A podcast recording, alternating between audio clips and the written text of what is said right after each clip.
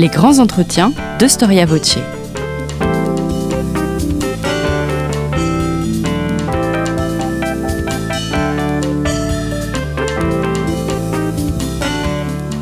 On retrouve Christophe Dickès. Chers éditeurs, bonjour, bonjour à toutes et à tous et bienvenue pour cette nouvelle émission de Storia Voce, le podcast d'histoire et civilisation. Vous le savez, nos podcasts sont gratuits, nous avons fait le choix de ne pas faire appel à la publicité. Alors si vous souhaitez nous soutenir, n'hésitez pas à faire un don à notre association en cliquant sur le lien indiqué dans la description de ce podcast. En faisant un don, eh bien, nous vous offrirons un abonnement à Histoire et Civilisation. Merci d'avance. Jean Lopez, bonjour. Bonjour Christophe. Merci d'être revenu à notre micro. Vous êtes rédacteur en chef euh, de Guerre et Histoire, la revue Guerre et Histoire, auteur de très nombreux ouvrages sur la guerre. Vous avez, si je puis dire, votre ronde serviette chez nous. Nous sommes très, nous en sommes très heureux et très fiers. Nos auditeurs peuvent retrouver toutes les émissions que nous avons enregistrées ensemble, notamment les deux fameuses émissions consacrées à Barbarossa. Vous venez de publier L'Armée Rouge, une compilation des articles de guerre et histoire chez Perrin, un beau livre, un livre illustré, bien évidemment, avec de nombreuses cartes. Et nous avons vu la semaine dernière les origines de l'Armée Rouge. Je souhaiterais voir cette semaine une simple question. Qui a eu la peau de la Wehrmacht? Nous avons une vision euh, d'une union des forces armées alliées et de l'armée rouge. Or, rien n'est plus faux. Il n'existe aucun organe militaire commun aux trois grands. Non. Non, on va peut-être commencer effectivement par, là, parce que c'est important. La relation entre les Occidentaux et les, et les Soviétiques est extrêmement complexe pendant la Seconde Guerre mondiale.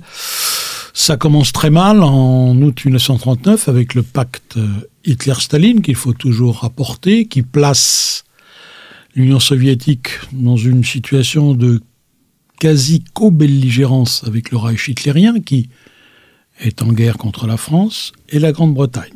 Donc, à Londres comme à Paris, on voit fort mal le, le pouvoir bolchevique.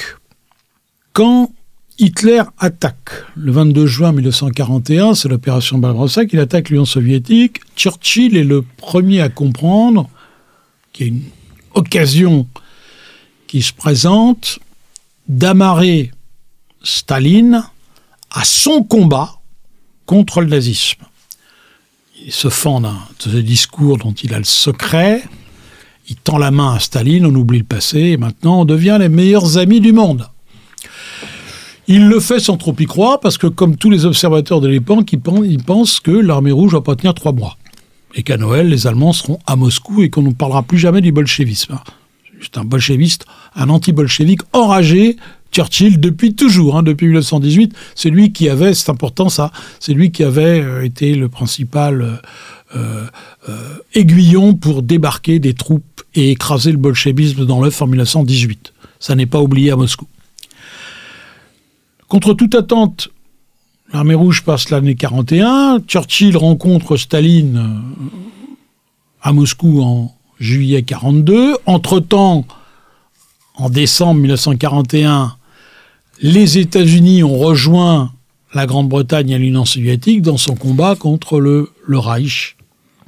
Et si on est à peu près d'accord sur une chose, c'est qu'il faut battre le Troisième Reich, pour le reste, c'est un peu la soupe à la grimace quotidienne, car depuis l'attaque allemande, Staline soupçonne, il va pas changer d'avis, hein, soupçonne les Occidentaux de le laisser se battre seul contre la Wehrmacht, de façon à ce que il fasse d'une pierre deux coups, que les deux adversaires s'épuisent et que eux tirent les marrons du feu c'est d'ailleurs le titre d'un de ses célèbres discours de mars 1939. Or, il se trouve qu'en effet, les, Britanniques et les Américains tardent à ouvrir ce qu'on appelle le second front. Il n'y aura pas de second front en 1941. Il n'y en aura pas non plus en 1942, même si euh, les Américains débarquent en Afrique du Nord pendant que les, les Anglais continuent à se battre contre l'Afrique Corps et que tout le monde va se rejoindre en Tunisie. Pour Staline, c'est une rigolade cette histoire. Ça ne concerne que surtout les Italiens et quelques corps d'armée allemands. Pour lui, ça n'est pas un second front. En 1943, alors qu'il le réclame encore, parce que pour lui, le second front, Staline, c'est le second front en France, par ailleurs, les Alliés, alors je vais expliquer pourquoi, les Alliés, eux, débarquent non pas en France, mais en Italie. Et à nouveau, il ne se passe pas grand-chose, ça immobilise 12 divisions allemandes. Pour Staline, le compte n'y est pas. Donc il les soupçonne très fortement. Les lettres entre lui et Churchill, euh, et entre lui et Roosevelt... Il y a des centaines de lettres. Hein. Oui, oui, hmm. près de 800 au total, hmm. sont souvent euh, vraiment peu courtoises. Hein. Staline dit, vous nous laissez saigner, vous le faites exprès, vous, vous faites exprès pour liquider l'Union soviétique et il les soupçonne en plus de vouloir préparer éventuellement une paix séparée avec les Allemands le jour où les Allemands seront en difficulté. Donc vous voyez, c'est une alliance qui est pleine de sous-entendus, de méfiance. plus noir, une méfiance, alors, je dirais, systémique depuis le début. Et il faut attendre Téhéran. Et les choses vont commencer à se clarifier, et nous nous approchons d'Overlord et de Bagration, à la fin du mois de novembre 1943, quand Staline et Roosevelt décident de faire connaissance, ils ne s'étaient jamais vus, en présence de Churchill. Donc on convient de se réunir à Téhéran. Pourquoi à Téhéran? Parce que depuis euh, juillet-août 1941, l'Iran est occupé par l'armée rouge au nord, par l'armée britannique au sud, et les deux, les deux forces occupent conjointement Téhéran. C'est donc un territoire pas très loin de l'Union soviétique, accessible par, euh, pour les Occidentaux qui n'ont pas à, survoler l'Europe, donc dans des conditions de sécurité à peu près relatives. Donc on décide de se voir à Téhéran. On se réunit donc la première fois le 28 novembre 1943. Et là, donc, il y a les trois, les trois chefs, les trois grands chefs des trois grandes puissances qui sont en, en, en face à face. Et il faut se poser la question de ce que chacun veut. Staline, nous l'avons dit, veut un deuxième front, un second front en France. Et maintenant, je dis pourquoi. Parce que la France, c'est le chemin le plus court, et quand il veut dire la France, c'est la France du Nord, la France du Nord-Ouest. En gros, de la Normandie jusqu'au Pas-de-Calais. Une, masse militaire lancée à cet endroit-là se trouve à 300 km de la Roure. La Roure, c'est le poumon industriel de l'Allemagne. Sans Roure, l'armée allemande s'effondre. Donc pour Staline, le second front, c'est ça. Débarquer en masse en France, foncer sur l'Allemagne, couper le poumon, et l'affaire est jouée. Et Churchill le voit différemment. Donc lui, Staline, c'est ça. Hmm. Churchill a toute autre idée. Churchill, depuis la catastrophe de 1940, ne veut pas d'une attaque du fort au fort. Il préfère une stratégie typiquement britannique, très ancienne, de combat indirect, périphérique. C'est-à-dire, euh, indirect, c'est bombarder l'Allemagne, hein, c'est les vols de nuit de la Royal Air Force. On ne peut pas dire qu'ils aient beaucoup d'effets hein, jusqu'en 1943. Pas beaucoup. Beaucoup de morts civiles, mais euh, l'appareil de production allemand est florissant. Donc Staline se dit, mais ça sert à rien, ça. Ça sert pas à grand-chose. Vous leur faites peur, mais vous les empêchez pas de travailler. Et puis, euh, stratégie périphérique, parce que euh, il a d'abord attaqué l'Afrique, après il s'en est pris à l'Italie, et maintenant il essaye de convaincre Roosevelt qu'il faut continuer en Méditerranée.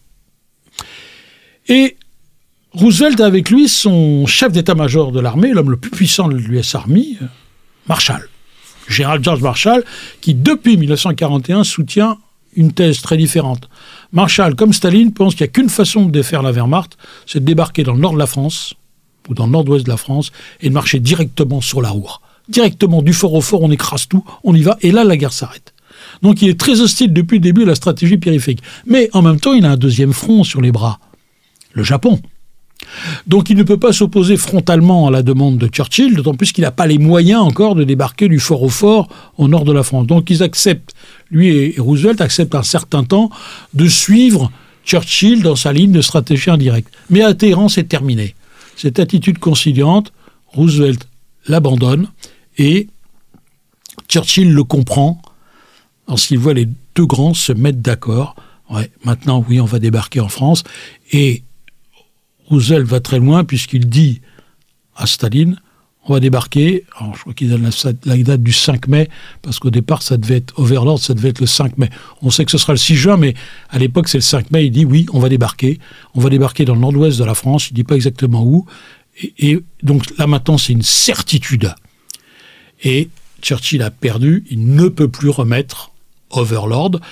Et il le vit extrêmement mal parce qu'il comprend tout à coup qu'il est devenu junior partner dans cette histoire.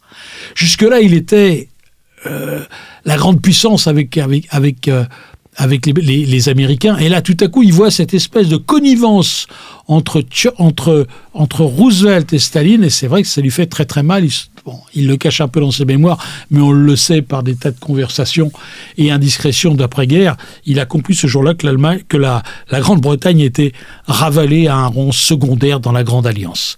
Toujours est-il que cet accord pour un second front en France, au printemps 44, change totalement les perspectives de la guerre. Alors pourquoi est-ce que pourquoi? Parce que quelques mois auparavant, je rentre pas dans le détail, mais en gros, on va dire que ça s'est passé à Téhéran, mais c'est pas tout à fait vrai. Euh, Roosevelt demande un coup de main à Staline pour être sûr que ça réussisse son débarquement.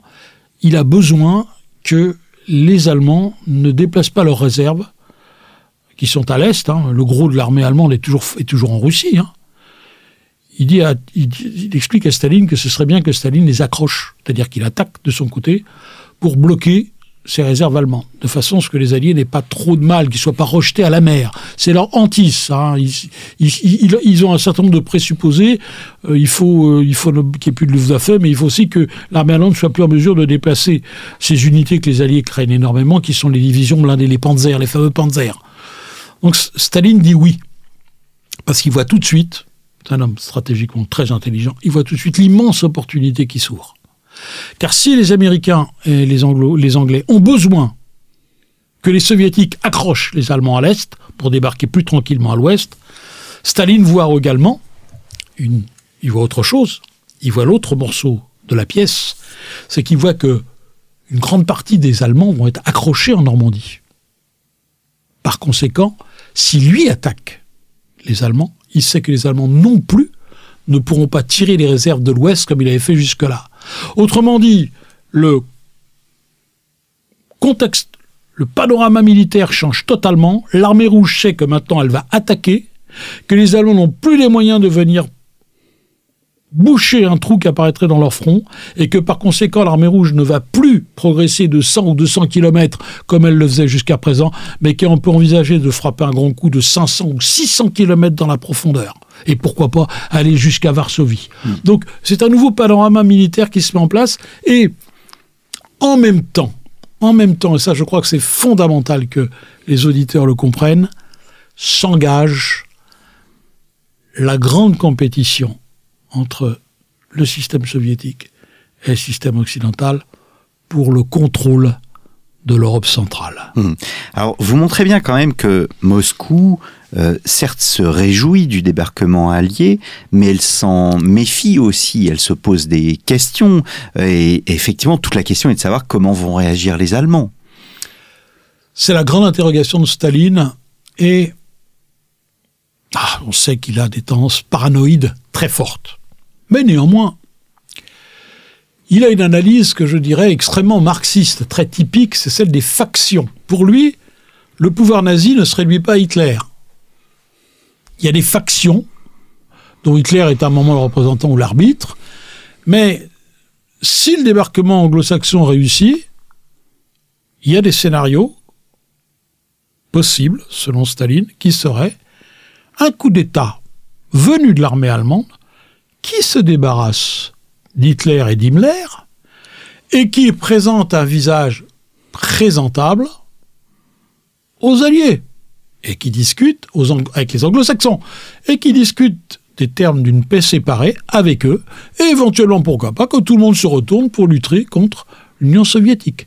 Donc on revient à la case départ, on revient à la vision qu'il avait en 1939. Autrement dit, il peut y avoir collusion entre ces nazis blanchis débarrassés d'Hitler, les généraux allemands, qui se rapprochent des anglo-saxons et qui éventuellement se retournent contre l'Union soviétique. Ça, c'est sa crainte. Donc, il donne instruction à ses maréchaux et aux commandants des dix fronts qui regroupe 6 millions d'hommes, 12 000 chars, 20 000 avions, une armada exceptionnelle, il leur donne l'ordre cette fois-ci d'avancer le plus vite possible et le plus loin possible jusqu'au cœur de l'Europe pour libérer totalement le, le, territoire soviétique, occuper les bases de départ de toute agression venant de l'Ouest depuis des siècles, à savoir la Prusse orientale, la plaine polonaise, le Danube, la vallée du Danube, la Roumanie. Hmm. Voilà déjà le programme, le rideau de fer qui pointe son nez, et tout ça se décide très vite dans les deux mois après Taïran. Hmm. Alors, on connaît Overlord, donc on ne va pas revenir dessus. On connaît moins euh, Bagration, les 22-23 juin, soit deux semaines après Overlord. Quelles sont euh, les grandes différences entre ces deux opérations? Alors, première différence évidente, c'est que euh, Overlord a une dimension hmm, aéronavale gigantesque. Hein, c'est le début de l'opération, celle qu'on appelle l'opération Neptune, qui consiste à jeter des milliers de navires et d'avions à travers le, la Manche. Hein, donc, il y a donc une dimension, il n'y a pas d'overlord s'il n'y a pas une réussite du débarquement. Donc c'est d'abord et avant tout l'affaire des marins qui vont mettre des forces terrestres à terre, lesquelles forces ont ensuite tenté de briser le cercle de fer que les Allemands ont auront mis autour des poches, des poches euh, acquises dans les, premiers jours ou les premières semaines. Donc il y a une composante navale qui n'existe pas du côté soviétique. On est dans la masse continentale euh, européenne euh, le combat, il est essentiellement terrestre. La marine n'existe pas, sauf euh, les flottilles fluviales soviétiques. C'est une première différence. La deuxième différence, elle est peut-être moins évidente, mais elle est aussi que les, les, les anglo-saxons ont une écrasante domination aérienne sur leur adversaire allemand. Les soviétiques ont aussi une domination, mais pas aussi forte. Et ensuite, il y a les quantités d'hommes qui sont, qui sont mises en place. Euh, au grand maximum, pour les Alliés, c'est 900 euh, 000 au moment de la percée d'Avranches. Chez les Allemands, on doit tourner autour de 7 à 800 000. L'opération Bagration, c'est 2 millions et demi de soldats soviétiques avec, euh, avec ces épisodes sur les deux ailes. 2 millions et demi de soldats soviétiques, des quantités d'armes absolument invraisemblables. Les distances sont pas les mêmes. En Normandie, on compte les distances en kilomètres ou par 10 kilomètres. À l'est, dans la grande plaine biélorusse, on compte en centaines de kilomètres. Hmm. le théâtre n'est pas le même. On n'est pas dans le bocage normand. On est dans, le, dans la Biélorussie, c'est-à-dire un, monde de, un monde de marécages, de forêts, où il y a très très peu de routes, où les seuls grands axes sont des axes ferroviaires, où la progression est extrêmement difficile. C'est vraiment, du point de vue tactique, c'est du point de vue de, euh, du panorama qui s'offre au chef militaire, ce sont deux mondes complètement, complètement différents. Est-ce que les Allemands sont surpris par, euh, par cette double offensive? Alors, Overlord, non. Hitler l'attend depuis deux ans. Ça fait deux ans qu'il attend, qu'il souhaite, qu'il souhaite, nous avons multiples exemples, le débarquement des Anglo-Américains, parce qu'ils pensent qu'ils vont être très fragiles au moment où ils vont mettre leurs troupes à terre, dans les, jours ou les, heures et les jours qui suivent, ils, pensent que c'est le moment que les Panzers, une grosse contre-attaque de Panzers, pour les rejeter à la mer. Et alors là, ils pensent qu'il y en a pour des années avant qu'ils puissent euh, s'y frotter à nouveau. Refaire Dunkerque en quelque sorte. En quelque sorte. Ouais, ouais. Ce dont avait peur Churchill, d'où euh, cette idée qu'il était opposé au, euh, à l'idée du Absolument, c'est vraiment le traumatisme de Dunkerque hmm. qui joue là. Overlord n'est pas une surprise pour les Allemands. Hitler l'appel de ses voeux depuis deux ans, puisqu'il il pense que c'est la seule façon de, de, dissuader les, les anglo-saxons de s'en prendre à la forteresse Europe. Il n'a pas tout à fait tort en pensant qu'il y a un moment de fragilité maximum pour les armées anglo-saxonnes, c'est le moment où elles vont être mises à terre. Hmm. Le moment où elles débarquent, il n'y a pas encore le matériel lourd, ça va être compliqué pour elles. S'il y a une grosse poussée des panzers à ce moment-là, il pense qu'il peut les rejeter à la mer. C'est ce qu'on appelait tout à l'heure le, le spectre d'un nouveau Dunkerque le truc qui l'image qui terrorisait euh, qui terrorisait Churchill. Donc ils sont pas surpris par Overlord, ils l'attendent, ils le souhaitent, mais ils savent aussi que puisque c'est l'été 44, ils ont compris que l'armée rouge bénéficie maintenant d'une forte marge de supériorité. Ils savent aussi que Staline va frapper un grand coup à l'est, mais là ils ne savent pas où. Et les prédictions de leur service de renseignement, le FHO, euh, dirigé par un certain euh, Gelen, général Gelen, se trompent totalement. C'est-à-dire que ils pensent que Staline va attaquer dans la trouée de, Lvov, de Lviv aujourd'hui, donc en Galicie, en face du groupe d'armées nord-ukraine allemand, là où les Allemands ont concentré, ont concentré 14 divisions Panzer, gros paquet de matériel moderne qu'ils possèdent. Sauf que c'est pas là que Staline et l'armée rouge vont frapper. Ils vont frapper dans une région beaucoup plus difficile d'accès, qui est pas bonne pour les chars. Et d'ailleurs, il y aura relativement peu de chars. En tout cas, il y a une armée de chars qui va accompagner Bagration, alors qu'il y en avait cinq que Staline avait laissé prépositionner au sud précisément pour tromper les Allemands. Donc les Allemands se trompent totalement, prévision très mauvaise, et ils sont surpris par le coup terrible qui leur tombe dessus le 22 juin, donc le quatrième anniversaire de l'opération euh, Barbarossa, le troisième anniversaire, pardon, de l'opération Barbarossa, 22 juin 41, 22 juin 1944. C'est une attaque concentrique, puisque en plus, ce sont des espèces d'immenses poches, très grosses, vers euh, près de 150 000 km. Donc, ils sont déjà entourés sur pratiquement trois côtés au départ. Ce qui dicte évidemment la forme de l'opération, ça va être une poussée sur trois côtés en direction de Minsk. Les soviétiques réussissent dans tous les compartiments du jeu et ils détruisent en un mois, ils détruisent un groupe d'armées entier. Le groupe d'armées centre, c'est la plus grave défaite, pire que Stalingrad, c'est la plus grave défaite des armées allemandes dans la Seconde Guerre mondiale et je dirais même dans l'histoire. Ils reculent de 500 km jusqu'à Varsovie d'autant plus que l'armée rouge redouble en, avec des offensives sur chaque aile, une sur l'aile nord en direction de la Prusse orientale dans les pays baltes et une au sud à travers la Roumanie. Donc véritable l'ensemble du système défensif allemand s'effondre et au bonheur pour les alliés, Hitler est obligé de prélever des avions et deux unités de chars en Normandie. Là où pourtant la Wehrmacht en aurait eu bien besoin. Il est obligé de les renvoyer à l'Est hein, pour arriver à essayer de colmater à peu près le front. Et finalement, le front se, colmate, se stabilisera au mois de septembre 1944 le long de la Vistule. Hmm. Vous montrez bien euh, qu'à l'été 1944, c'est une victoire pour les Alliés, mais euh, c'est euh, un des auteurs hein, de, de l'ouvrage L'armée rouge que vous avez dirigé, Benoît Bian, montre bien que la Wehrmacht n'est pas encore vaincue. Alors, elle n'est pas vaincue, euh, puisque effectivement, euh, euh, devant les, Allemands arrivent à stabiliser leur front à l'est et à l'ouest à l'automne 44. Parce que des deux côtés, que ce soit les anglo-saxons ou les soviétiques, ont des problèmes logistiques qui les amènent, ils n'ont simplement plus assez d'essence, plus assez de munitions. ils traversent des zones où tout a été bouleversé, il n'y a plus de chemin de fer, c'est très loin de leur base de départ, donc les armées s'arrêtent finalement faute de savoir faire encore rouler leur véhicule. D'autant plus que les Allemands ont encore des dents.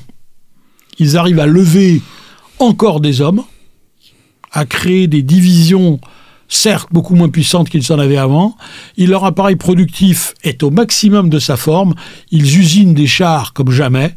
Donc, ils sont capables encore de faire mal. Et il y a un certain nombre de contre-offensives euh, qui vont à l'est comme à l'ouest, qui vont euh, stabiliser les choses pendant encore plusieurs mois.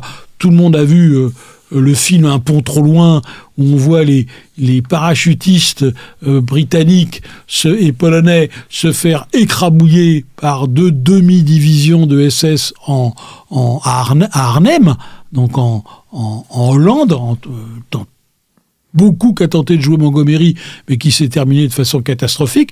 De même que Patton, qui vient se briser les dents contre la ligne Siegfried, la bonne vieille ligne Siegfried de 1939, qui a retrouvé du service. Et à l'Est, les Soviétiques ont aussi quelques très désagréables surprises, notamment une contre-offensive de Panzer devant Varsovie, au moment où Varsovie se soulève d'ailleurs, qui les bloque sur, euh, sur la Vistule. Donc on va rester sur cette ligne-là à peu près, à peu près jusqu'au mois de janvier 1945, où alors là, euh, tout va partir en morceaux pour le Reich. Alors il y a aussi un personnage qui est important du côté allemand, c'est le maréchal Model. Alors, maréchal Model, qui est euh, un, un général, enfin Feldmarschall, selon les vœux d'Hitler, c'est-à-dire un ancien combattant du front en, en, 14, en 14-18, très proche du nazisme idéologiquement, extrêmement dur avec la troupe, qui n'a pas peur de d'encaisser des pertes. Dans, cela, il va d'ailleurs euh, à l'encontre d'une certaine tradition euh, prussienne, et qui, et qui va être l'homme qui va, celui qu'on va appeler le pompier du Troisième Reich chaque fois que ça brûle sur un coin, Hitler l'envoie pour. Euh, euh, alors il l'envoie d'abord à l'est. Il a à un moment donné, il a sous, il a quasiment la moitié du front de l'est qui qui lui obéit. Il arrive à arrêter les soviétiques. Et puis après, euh, on, on l'enverra, l'enverra de l'autre côté également au moment de l'offensive des Ardennes et, même jusqu'à la fin de la guerre. Donc effectivement, mais bon, finalement, ça ne fait que retarder l'échéance de quelques mois, mais c'est vrai que les Alliés ont vendu la peau de l'ours quelques mois avant de l'avoir tué. Hmm. Ni Overlord ni Bagration euh, ne sont donc fatales à l'Allemagne, mais elles participent. Oh, quand même. Hmm. Elles sont pas fatales en ce sens qu'elles n'arrêtent pas la guerre. Hmm. La guerre continue encore jusqu'au 8-9 mai 1945. En ce sens, elles ne sont pas fatales. Il reste encore un peu d'espace stratégique au Reich. Il, a, il, il, jette ses dernières forces dans la balance. Il va encore falloir se battre et faire couler encore au moins 2 millions, 2 millions de pertes encore, au moins en comptant tout, au moins 2 millions, peut-être même 2 millions et demi, avant d'avoir complètement la peau du Reich. Mais je dirais que la bête, si la bête n'est pas morte, elle est déjà blessée et elle perd son sang en abondance. Hmm. Justement, est-ce que 1944 n'est pas au fond, la, enfin la plus grande victoire de 1944, euh, ce n'est pas l'ascendant moral, le fait que l'Allemagne, au fond, perde cet ascendant? Ah, Moi, je crois que cet ascendant, il avait déjà perdu. Euh, elle l'avait déjà perdu pendant l'été 1943 à Kursk, où en plein été, euh, les soviétiques ont été capables d'arrêter une offensive stratégique allemande et de contre-attaquer aussitôt en obligeant la Wehrmacht à, reculer de, à, reculer de l'autre côté du Dniepr. Je le vois même dans les dans les, les, mémoires des généraux soviétiques, hein, que ce soit Zhukov, Rokossovski, euh, sont, ils sont à peu près tous d'accord pour dire que c'est à partir de ce moment-là qu'ils ont quand même compris qu'ils étaient très supérieurs à leur adversaire. Le, vieux complexe d'infériorité, il a, il a, il a, parce que on aurait pu penser que c'était à Stalingrad qu'ils avaient perdu, mais non, parce qu'après Stalingrad, les Allemands ont encore donné un, une contre-offensive terrible qui a coûté très cher aux Soviétiques. Donc les Soviétiques ont douté. Staline est très nerveux en 43 encore, jusqu'à Kursk, où là véritablement la preuve est faite. La, la Wehrmacht ne peut plus ne peut plus rien faire véritablement, à part une défense pied à pied qui fait encore couler beaucoup de sang, mais elle ne peut plus l'emporter, ça n'est plus possible. Hmm. Vous, après euh, donc euh, Bagration et puis euh, Overlord, il y a d'autres offensives allemandes, vous l'avez dit, il y a celle des Ardennes et celle de la Hongrie. On voit bien qu'au cours de ces batailles, euh, au fond, le char, le fameux Panzer, n'est plus le roi du champ de bataille, c'est l'artillerie et les canons automoteurs. Oui, euh, c'est vrai. Alors c'est très évident. Euh, alors, la contre-offensive des Ardennes, la supériorité aérienne des Alliés a joué, un rôle considérable. Les Allemands ont manqué de carburant. Euh, la troupe n'a plus la qualité de ce qu'elle avait quelques années auparavant. En Hongrie, à la stupéfaction générale, les Allemands ont investi le meilleur de leur arme Panzer, alors qu'on aurait pensé qu'ils la mettraient devant Berlin pour défendre la capitale. Non, Hitler a choisi de la mettre devant Budapest pour défendre pour sauver les puits de pétrole, les derniers qui lui restent, ceux de Hongrie et ceux d'Autriche. Donc la dernière grande bataille de Panzer, c'est celle qui va opposer l'armée rouge à la Wehrmacht au, du 6 au 15 mars 1945. C'est l'opération Frühlingserwachen, l'éveil du printemps, euh, qui est une défaite complète des Allemands, euh, qui ont plus de chars que les soviétiques. Et là, l'armée rouge a montré qu'elle était aussi devenue maîtresse en matière de défense. La défense de Tolbukhin a été acharnée. Elle est immédiatement suivie d'une contre-offensive dévastatrice qui va amener l'armée rouge à, à Vienne en trois semaines. Alors, qui a eu la peau de la Wehrmacht? C'est la Russie soviétique Alors, vous savez, là, vous savez, là, on touche du doigt un problème qui est toujours un problème d'actualité parce que c'est toujours dans, un, à l'agenda de Poutine. C'est de rappeler sans arrêt au monde que c'est la Russie soviétique, oui. Pas la Russie. Enfin, lui, il dit la Russie parce que c'est un abus de langage. Oui. Il devrait dire l'Union soviétique, mais il peut pas dire l'Union soviétique parce que ça l'obligerait à mettre les Ukrainiens dans le paquet, car c'était aussi des citoyens soviétiques. Mm. Donc il est obligé de truquer deux fois son, son propos. Hein. C'est d'abord de dire que la Russie a gagné la guerre, et d'autre part de dire que l'Union soviétique, enfin, la Russie soviétique, l'a gagné seule. Or, non, c'est un conflit mondial les Anglais, les Américains ont joué un rôle important. Et nous n'avons pas parlé des énormes livraisons de matériel de guerre et de matériel industriel que les Américains et les Anglais ont fait au bénéfice de l'Union soviétique. Le fameux Land-Lease, la loi Prébaille, euh, que, euh, que, Roosevelt a accordé à Staline, alors même que les États-Unis n'étaient pas encore entrés dans la guerre. En ça, évidemment, le général Zhukov, euh, le maréchal Zhukov, le dira pas dans ses mémoires parce qu'elles ont été censurées par le, comité central du Parti communiste de l'Union soviétique, mais il le dira dans des discussions, euh, notamment dans un enregistrement dans un hôtel qu'a fait, euh, le, fait le KGB et qui est parvenu jusqu'à la table des historiens, il le dira, sans les livraisons américaines, ça aurait été extrêmement difficile. Hmm. Il est certain que l'armée rouge ne serait pas arrivée aussi loin à l'ouest. Et c'était, au fond, c'était la, grande peur de Staline, c'était que les Occidentaux le laissent se débrouiller avec Hitler jusqu'à ce qu'il soit complètement saigné à blanc. C'est sa hantise jusqu'au bout. Beaucoup d'historiens ont travaillé sur est-ce qu'il y a eu des euh, tractations secrètes entre euh, soviétiques et allemands en, 1942, 42 non, 43 oui. Il y en a eu à de tout petits niveaux et elles se sont assez vite arrêtées parce que au fond c'est Hitler qui n'en voulait pas. Mais vous savez, si on réfléchit bien, Staline l'a déjà fait une fois.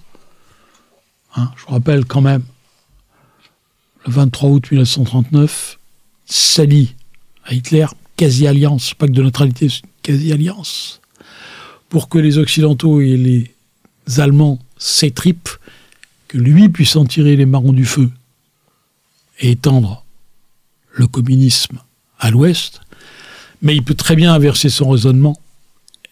Les Occidentaux aussi, de leur côté, peuvent très bien finir par s'allier avec les Allemands pour épuiser l'Union soviétique, ce pays dont ils pensent que jamais, jamais le monde capitaliste n'acceptera qu'il survive. Hmm.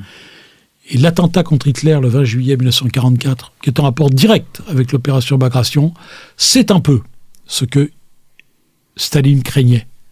Que se serait-il passé si, la bombe de von hmm. Stauffenberg avait tué Hitler et si l'opération Valkyrie, c'est-à-dire le complot des généraux allemands, s'était débarrassé de la SS et d'Himmler qu'est-ce qui se serait passé eh bien, c'est sur cette question du chronique que nous allons euh, nous quitter. Merci beaucoup, Jean Lopez, d'être revenu à notre micro. Je vous renvoie, chers auditeurs, à l'émission, si vous ne l'avez pas écouté, aux origines donc euh, de l'armée rouge.